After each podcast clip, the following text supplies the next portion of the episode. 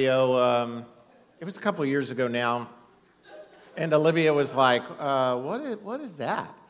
I said, "Baby, that's Huey Lewis and the News, and uh, that's from Back to the Future." And she goes, "I got nothing." She had nothing. She'd never seen it. So we started a two-year campaign to see movies that Olivia should see before you go to college, and Back to the Future is on our list. We'll talk about uh, a couple of things about it. Uh, I'm, I'm doing a series on, some of, you, some of you still have never seen Back to the Future, have you? Anyway, we're doing a series called Big Little Letters, where we're looking at some of the letters of the, the, the New Testament. Uh, and they're small, but they're powerful. And we're approaching the end of our, our series. We've got just a couple more to look at as the summer is going on. And so today we're going to look at the book of Second John. Second John. First, second, and third John, I didn't really give you much background that last week, and I'm not going to give you much this week because there's little known really about the occasion, who it's written to. Uh, some people even debate whether John the Apostle actually wrote it or if it was John the Elder because he calls himself in this an elder. Or to which church? Most people assume it was to the church in Ephesus. And there's always discussion, but nonetheless, these letters go together. And First John, which we looked at last week, gives, gives kind of a theological premise of what's taking place. It, it gives the background, so to speak. It's a powerful book, First John. And then, Second John is, is a playing out of what he talks about in First John. So he talks about love in First John, and in Second John, he talks about walking in love. Then Third John, which we're going to look at next week, talks about walking in truth. Love and truth, spirit and truth, God's guidance in our, our lives. A couple of years ago, Thom Rainer, who um, is a church growth expert. Uh, he, he put out an article and he talked about 25 silly things church members fight over. 25 silly things church members fight over. And these are some of my favorites. These were actual church fights. An argument over the appropriate length of the worship pastor's beard a fight over whether or not to build a children's playground or to use the land for a cemetery. Now, let me just back up on this second one. If you're fighting over a playground or a cemetery, your future is pretty well assured. Do you understand what I'm saying? If you can't get which way your church should, your church should be headed. Uh, a church dispute or whether or not to install restroom stall dividers in the women's restroom. I, I, you know, I'm not really sure how, ladies, but I would think that was a given. Um, hopefully, y'all have some in there. Um,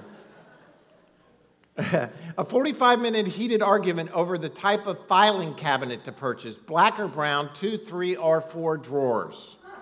A fight over which picture of Jesus to put in the foyer. Because we know there's only one real picture of Jesus. Uh, going on. A dispute in the church because the Lord's Supper had canned grape juice instead of grape juice.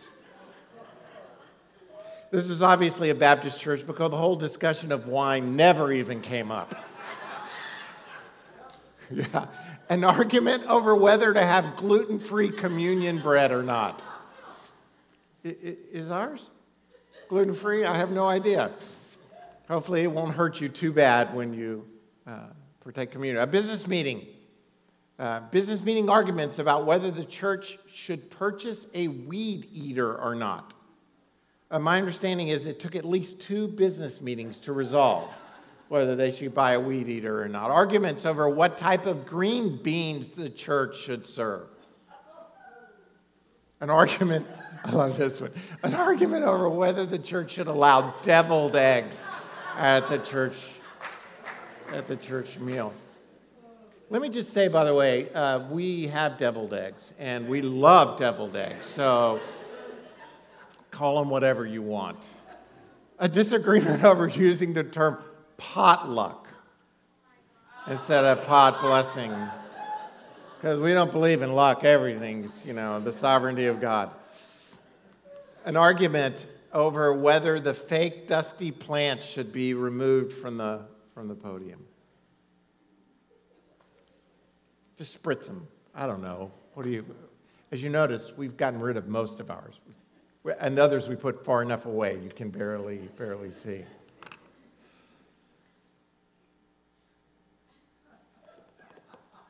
Do you know, there are times in life where um, I, I, I just, I want to speak on the behalf of the church to say we're better than this.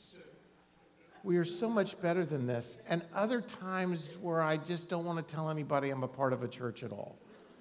I mean, really, because we, we do some of the stupidest things. You know, I, I, I, I it's like reclaiming masculinity reclaiming malehood. I mean, we're in our society where I'm almost ashamed. It's hard to defend my fellow men because of our incredibly bad behavior.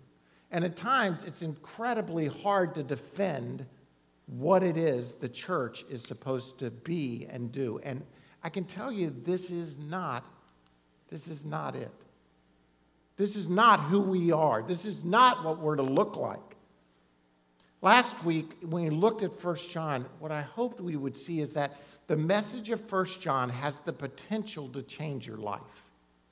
Many people go at 1 John and come out feeling condemned because they read the passages that sound like, hey, if you, if you say you love God and don't love your brother, you're, the, uh, you're a liar and the truth is not in you. It's kind of like, oh my gosh, I don't love I'm not loving people like I should, therefore I must not love God, so I'm a liar, and so you come out condemned. And the opposite is true with what John is actually trying to say. He's trying to say this look, who you are is you're a child of God. As a result, you love God, love people. That's just going to happen. It's the, the fruit. He, he's, coming, he's coming out at an angle from saying, I want to assure you, you are a child of God. You are filled with the Holy Spirit. You're loving people because this is who, how God has, has made you. Today, I want to look at 2 John and talk specifically about this whole truth about love. About love. Now, I don't get the opportunity very often to read an entire book of the Bible. So I'm going to take the opportunity today to read the entire book of Second John all 13 verses. So uh, just follow along either on the screen or in your Bible. And I'm going to comment about a couple of places theologically or idea wise, just so you can kind of keep going. And then I'm going to come back and look specifically about his discussion on love. So here we go. Here's the whole book of Second John. You don't even get a chapter, you just get Second John 1 through 13. The elder to the chosen lady and her children, whom I love in the truth. Look up here for a second. Uh, you might be saying, Who's the lady? Who's the lady he's talking to? Let me tell you, there's a lot of debate on is this a real lady with real children, or is the lady the church? Is he referring to the bride of Christ? Truthfully, we really don't know. Most biblical scholars believe that he's using it as a euphemism, a, a symbol, a metaphor, whatever um, the right word is, that he's talking to a church, to the lady, this church, the bride of Christ, and to the children, the members, those who've become a part of the church, though we really don't, we don't know, know for sure. And the discussion of the elder, is this John the Apostle or is this John who is known as the elder? Most people still believe it's John the Apostle. He's just referring to himself as an elder. Here's how I usually take it I, I, believe that this was written specifically to the church in Ephesus, though we don't know for sure. John was an elder and oversaw the church at Ephesus. It's his relationship with that church, and he's speaking to he's speaking to that body. But it's not going to change the way you read the letter, uh, how the discussion goes. I won't comment like that on every phrase. I just want it's kind of important to, not, to, to know that. He goes, and not only I, but also, but also all who know the truth. because of the truth which lives in us and will be with us forever. Grace, mercy, and peace from God the Father and from Jesus Christ, the Father's Son, will be with us in truth and love. It has given me great joy to find some of your children walking in the truth, just as the Father commanded us. And now, dear lady, I'm writing you a new command. Excuse me, I am not writing you a new command, but one we have had from the beginning. I ask that we love one another. And this is love, that we walk in obedience to his commands.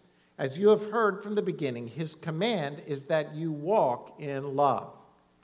Many deceivers who do not acknowledge Jesus Christ as coming in the flesh have gone out into the world. Any such person is the deceiver and the antichrist. Look up here one other second because I'm not preaching on this idea, but John in 2nd John and 3rd John is fighting a specific, um, this is the, let you think I'm smart, um, uh, form of Gnosticism, which is called Doceticism. And Doceticism it, it was the idea that Jesus was not fully human. They received the truth that Jesus was the Son of God or a Son of God, but not in the flesh. He was more a, a, a mirage or a, a hallucination or a, an angelic spirit. He was spirit, but not flesh. Do you understand? So when he says, someone comes to you and says, Jesus was not God in the flesh, he's got the spirit of the Antichrist on him, which is the, a spirit throughout the New Testament, resulting in the book of Revelation, the fulfillment of the Antichrist who will come and claim that Jesus is not God and put himself in, in that position. So he's not just kind of saying, hey, there are people who don't believe in Jesus. No, there are people who are coming and saying, Jesus was not God in the flesh. And to John, this is worse than denying that Jesus ever existed in the first place. This idea that you would not believe. Because look what he says any such person is the deceiver and the antichrist. He's basically saying he is the devil or of the devil. And he says, Watch out that you do not lose what you had worked for, but that you may be rewarded fully. He's warning against the spirits that come and try and teach another Jesus. Again, I, I, I don't want to get too far afield, but if the devil can't get people to deny that Jesus ever existed, he will, his, his deception is that let's teach another Jesus. And not everybody who uses the name Jesus believes in Jesus. So, again, I'm going to comment real quick and then I'm going to move on. The next time a Jehovah's Witness comes to your door and knocks on your door, start talking to them about, and they start saying to you, yeah, I believe in Jesus. Start talking to them about what Jesus they believe. Ask them if Jesus was fully God and fully man. You'll, you're, you're going to get a, well, no, because not everybody who claims Jesus believes in Jesus. There is a difference. And John is saying, do not, do not get trapped in this. He goes on and says, Anyone who runs ahead and does not continue in the teaching of Christ does not have God. Whoever continues in this teaching has both the Father and the Son.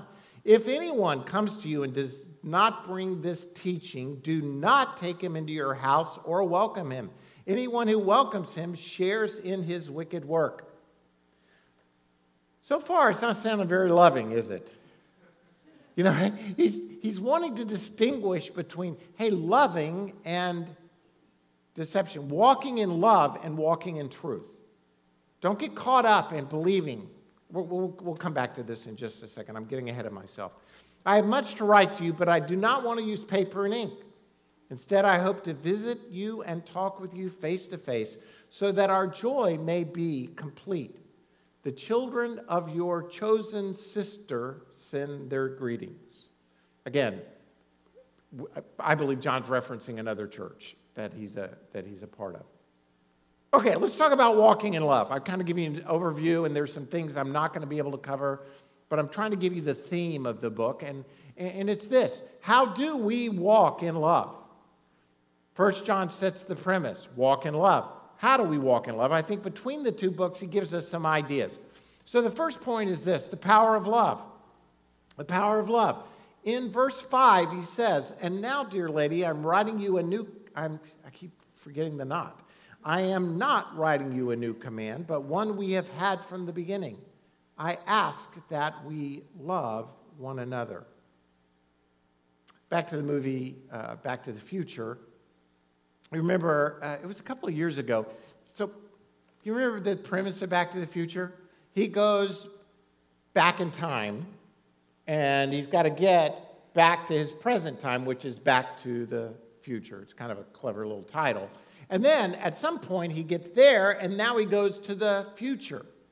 And the movie was set in the 80s, and a couple of years ago, it came to the date where Marty McFly, love that name, Marty McFly, the movie had projected he was going to be around in October of 2015 or 16. I can't remember the exact date.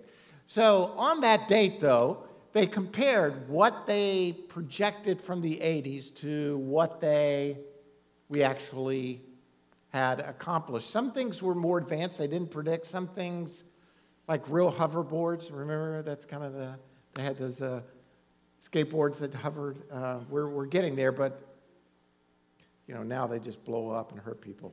Um, anyway, Huey Lewis and the News put out that song that you heard earlier. You don't need money, don't take fame, don't need no credit card to ride this train strong and it's sudden. It's cruel sometimes, but it might just save your life. That's the power of love. And I know it's referring to a love between a man and a woman, but there is power. I mean, unbelievable power in the gospel love that Jesus Christ gives us. It is the power of life and death. It will save your life. In 1 John, looking back at a couple of passages in the book we looked at last week, he says, Dear friends, let us love one another, for love comes where? From whom, I guess? From God. Everyone who loves has been born of God and knows God. Whoever does not love does not know God because God is love. This verse answers the question where do I find love? And John, he begins his his look at love by looking at the nature of God. He says, we, we, we get to love because God is love. It's, it's not like God loves and that ends it. He says God can't help but love because that's who He is. It is in His nature. Love comes from God, and God is love. And as a result, we who come into this faith, we are now born of God and we know God. So here's the idea He's saying the power of love is this the power of love is that God allows us to be reborn, to be transformed, because He, because he is love. We'll look at how that impacts us in just a moment, but He wants to make it clear that the power of love is the transforming power of God at work in this world. For God so loved the world that he did what? He gave his only son. Why? So that we could believe, so that we could be transformed. See, love is not this just ethereal, undescribable, non concrete thing that floats around the world, and we hope that people catch it. Love, there's a reality of love, and it's based in the reality of God. Because God is, and God is love, then there's power in this transforming love. Look at what Jesus, I, I, could go back and preach really the whole New Testament, but look at part of what Jesus says in the Sermon on the Mount in Matthew 5. You've heard it said, love your neighbor and hate your enemy. But I tell you, love your enemies. and pray for those who persecute you, that you may be children of your Father in heaven. He causes the sun to rise on the evil and the good, and sends rain on the righteous and the unrighteous. If you love those who love you, what reward will you get? Not even the tax collectors are doing that. And if you greet only your own people, what are you doing more than others? Do not even pagans do that? Be perfect, therefore, as your heavenly Father is perfect. Jesus is saying, listen, you, you can love because God allows you to love. It is the transforming power of God in your life that says, you know, some of you are probably sitting there today thinking, how in, how in the world does Amy go to Jordan and minister life and love there? Well, because that's what God would God would do. How can you go into a workplace where your boss is such a jerk and love like Christ loves? How do you how do you how do you still speak life into situations where someone is just cursing you and trying to tear you down? How how does that work? You do it because the power of God's transforming love is at work within you. And it's not, again, just some ideal. It is the ability to the ability to love.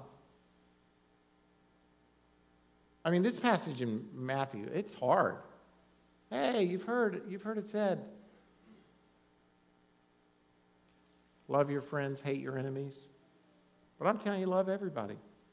Love even those who hate you. What, what does it prove if you just love those who love you? Everybody can do that. Instead, love Greet. Then he closes it, be perfect as your Father in heaven is perfect. Oh, wow, we just ratcheted it up a lot, didn't we? I get buy into the love part. Why is that so profound? Because, really, love is the foundation of who God is, I believe. There's a love factor, a relationship factor. Here's the pattern of love. Back in 2 John verse 6. And this is love, that we walk in obedience to his commands. As you have heard from the beginning, his command is that you walk in love. This argument seems to be a little circular to me. I don't know if you can see what I'm saying. He says, and this is love. Okay, what is love? Well, we walk in obedience to his commands. Okay, I'll do what he says. And what is his command? I walk in love. I'm back to love again. It just seems to keep coming back to this idea of love. You see, we believe that the commands of God are rooted in our obedience. Let me say that again. We believe that following the commands of God are rooted in our obedience.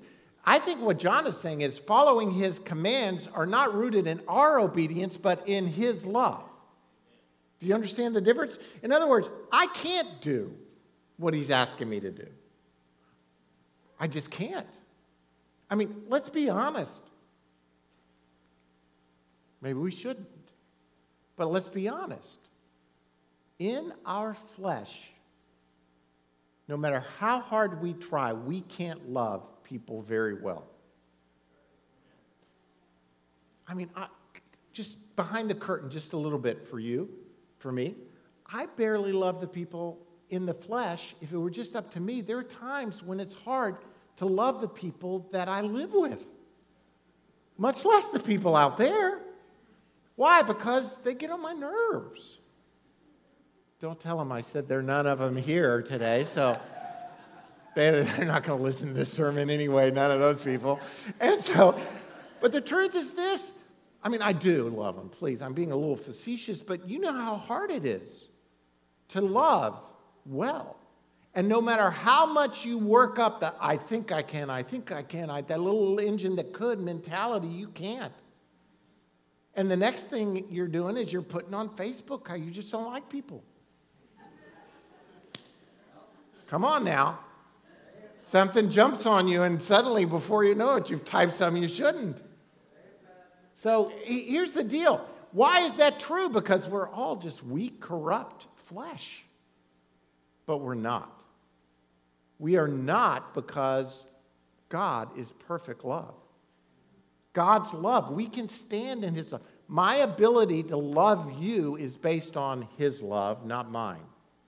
It's like this never ending reservoir of love that just, I'm a conduit. And if the junk will get out of me, then the, the love of God will flow to those around. So John is saying, look, you can't love because of you, you can love because of him. Now, his command is love. In other words, just let, when we come to Jesus Christ and he now rules our life and forgives our sins, we become a, an instrument in his hand to show love to the world around us.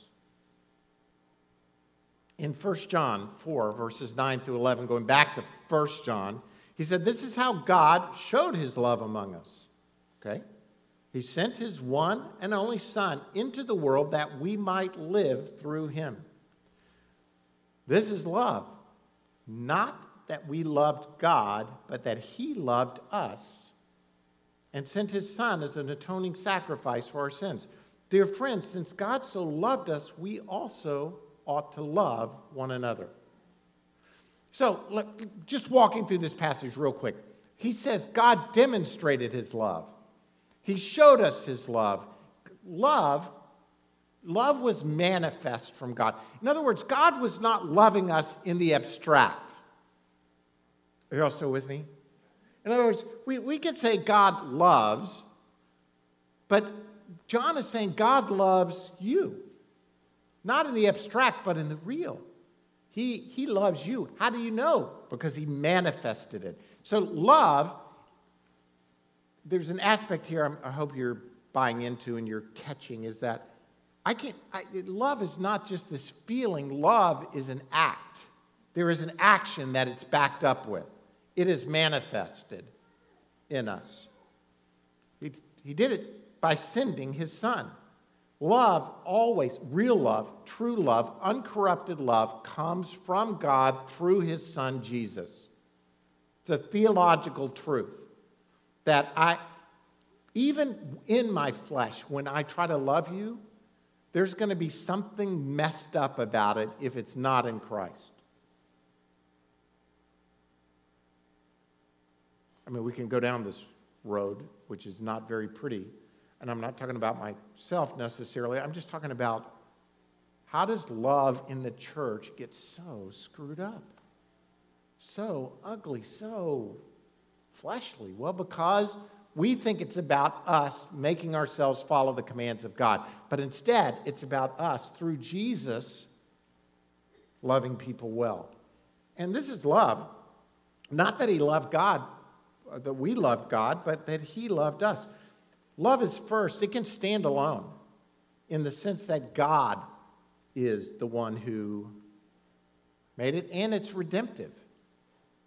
There's a purpose behind it. So, the pattern of this love is that it's manifest through Jesus from God for a redemptive purpose. I'm going to keep straying off track, and we're going to be here all day if I'm not careful, but most of our love, let's just face it, it is a self centered love.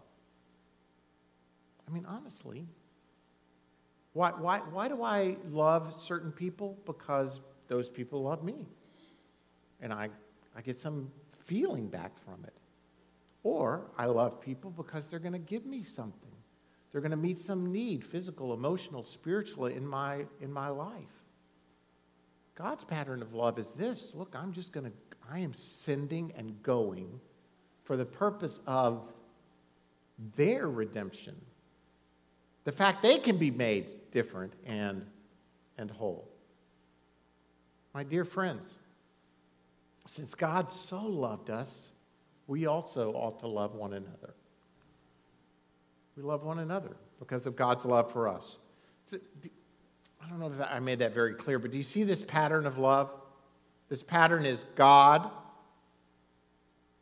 sent his son to change us so that we can love. It's his pattern of love. And anything out of that order will be messed up. messed up. It, it, it will eventually be corrupted in some, in some way. And this love, it brings peace. There's a peace in this kind of love. Back in verses uh, 1 through 3, he says, To the chosen lady and her children, whom I love in the truth, and not only I, but also all who know the truth, because of the truth which lives in us and will be with us forever, grace, mercy, and peace from God the Father and from Jesus Christ, the Father's Son, will be with us in truth and love.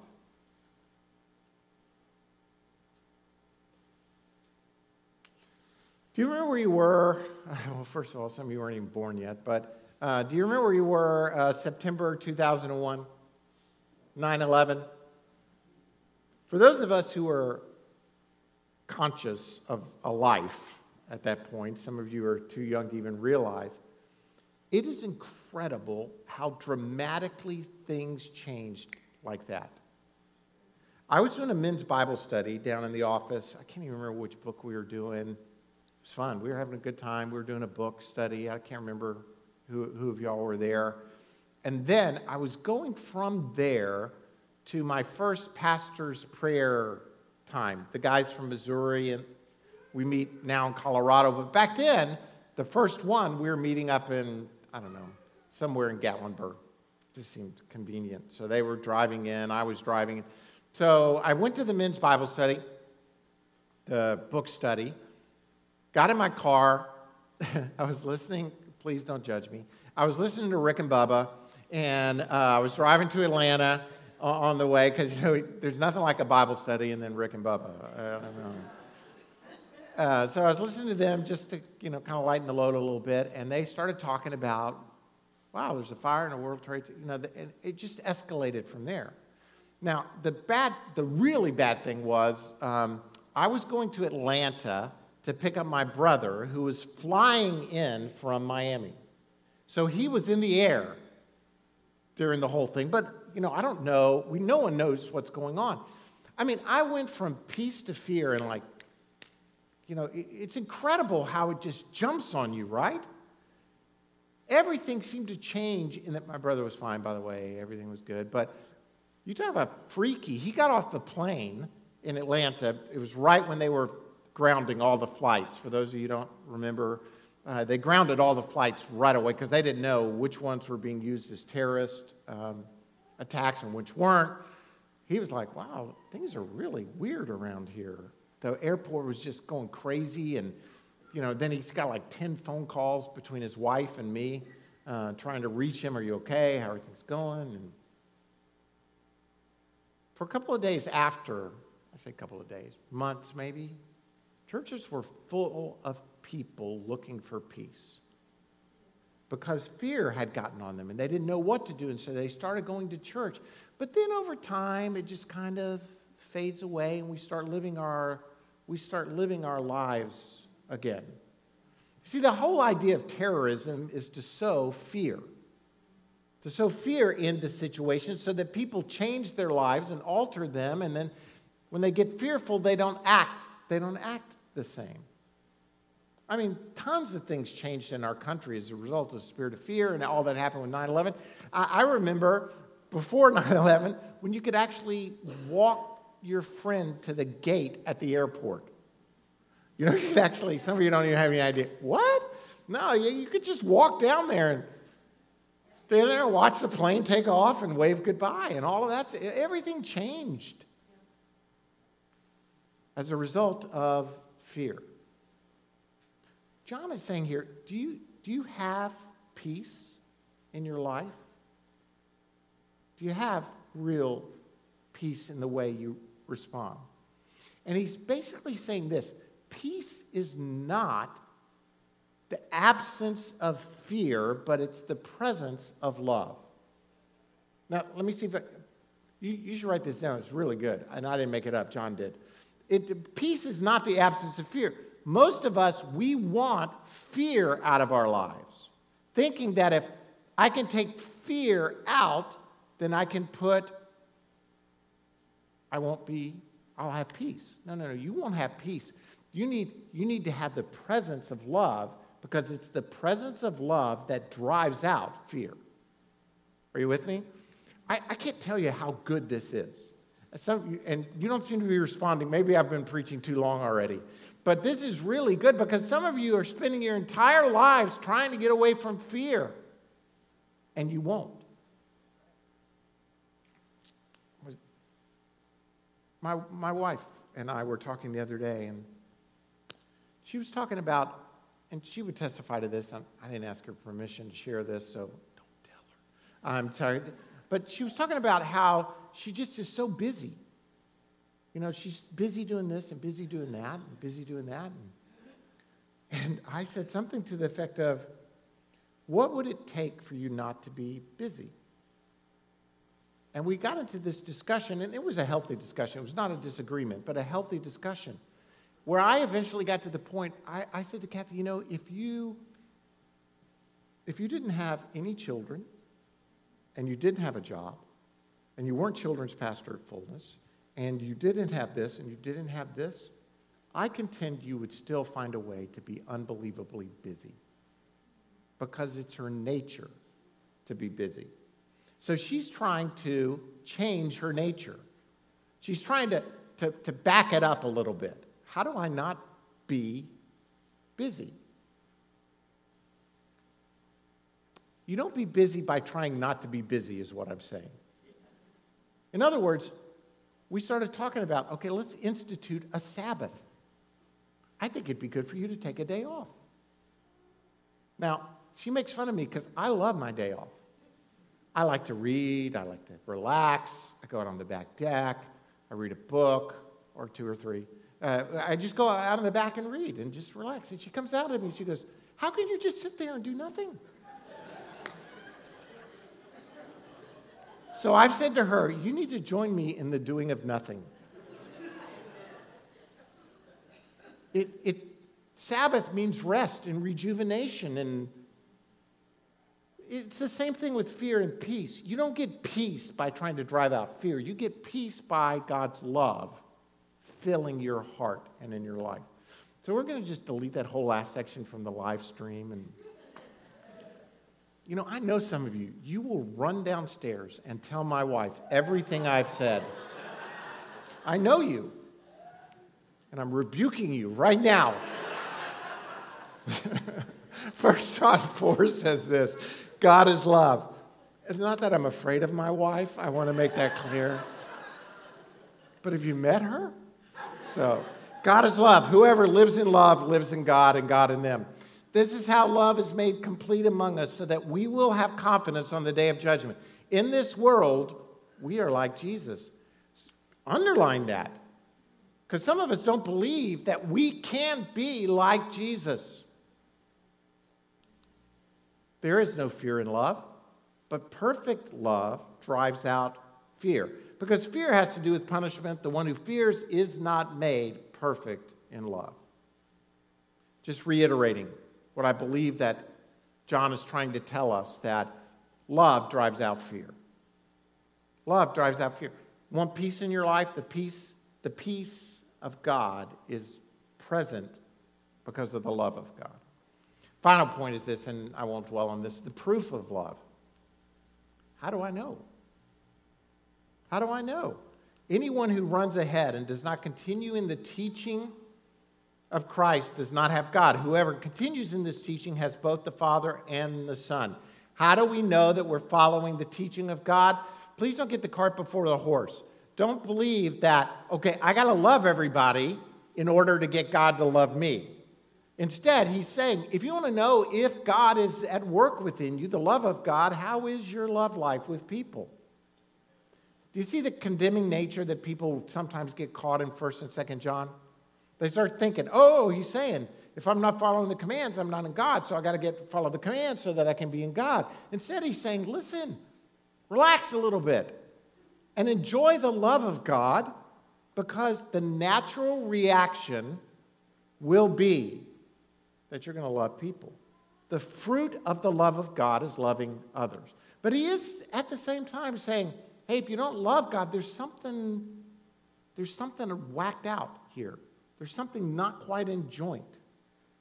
But you don't get to love people by making yourself love them more. You get it by saying, okay, I want to I want to lean more into the good news of Jesus Christ, more into the love of God. Here's my prayer for us this morning. My prayer for us this morning, I, I so desire, and I believe fullness is this kind of church that just loves people, that loves people, but I want us to love better. But we're not going to love better by me telling you love better. You, got, you understand? It's kind of a trick. It's, it's, it's the difference between the gospel and legalism. And I believe the difference is the difference between life and death. And so, what I'm saying is here's how we're going to do it we're going to love better when we just let God's love pour into our hearts by the, the gospel, receiving Jesus, and the person of the Holy Spirit filling us up to overflowing in that, we're going to we're going to love better. And we're going to love better because God's love, peace will fill us. How many stupid things do you do because of fear? It's rhetorical, but I could have a line of testimonies here of the dumb things we do because we get afraid. Instead, perf- receive the love of God. Perfect love casts out fear. And he's talking about fear of punishment on judgment. I understand that, but I still think it carries through to the various elements of our life. And it, it changes the way we live, who we are. You know, I, I have yet to go to a conference anywhere in the world that talks about um, how do I how do I walk in the holiness of God and the love of God at the same time? I mean, really, I, I don't think I've ever even heard of a conference like this. How do I balance the holiness that God tells me to be perfect with the love of God, love people? It seems like churches go one direction or the other, right? They either hold up holiness, oh, you got to live right, do this, do that, or they hold up the love of God and they say it doesn't matter how you live. Doesn't matter, it's all about love. Love wins kind of mentality. You know, love wins when we are filled with His love and then act like God told us to act, to be who He said. By the way, if you think this can't be done, perfect love, perfect holiness, then you don't know my Jesus. He was, he was perfect in love and he was perfect in perfect. I mean, he was totally holy and totally loving at the same time. The two can come together. And I believe John is trying to say to us love. Be filled with his love. You'll follow the commands of God. People will be changed. I pray that this is, this is us. And in closing, let me just say, ask you this how, how is your love life? How is your love life with the people around you? Lord, we pray this morning that you would help us to see all the aspects of the love of God at work in our lives. Lord, I, we are so imperfect. We are so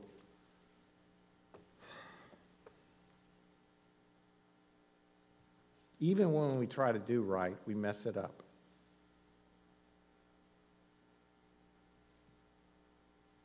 Lord, it's hard to love well.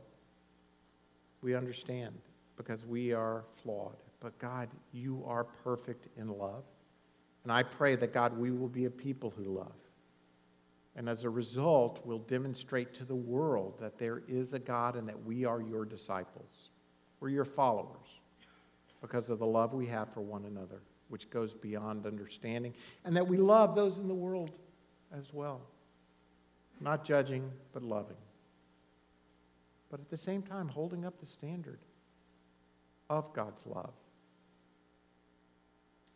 Lord, I, I, thank you for your love in my life. Thank you, Lord Jesus, that you love me so much you came to this world. Thank you, Father God, that you sent Jesus. Thank you, Holy Spirit, that you are at work in my heart and my life today, filling me up to overflowing with the love of God. Lord, we thank you. May we go from this place filling the world with the love of God. And Holy Spirit, would you show us how that's done? Would you empower us to do it? We ask this morning.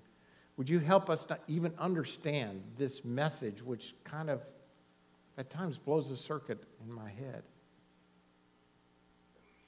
To realize how we do that. Thank you, Lord. Lord, I pray right now as we come to a time where we get to give back to you out of worship and especially love what you've given us. Lord, we, we thank you. May this be an act of worship, an act of thanksgiving, not of duty or obligation or, or trying to manipulate you into doing something better for us, but it may just be out of unhindered love for you. In Jesus' name, amen.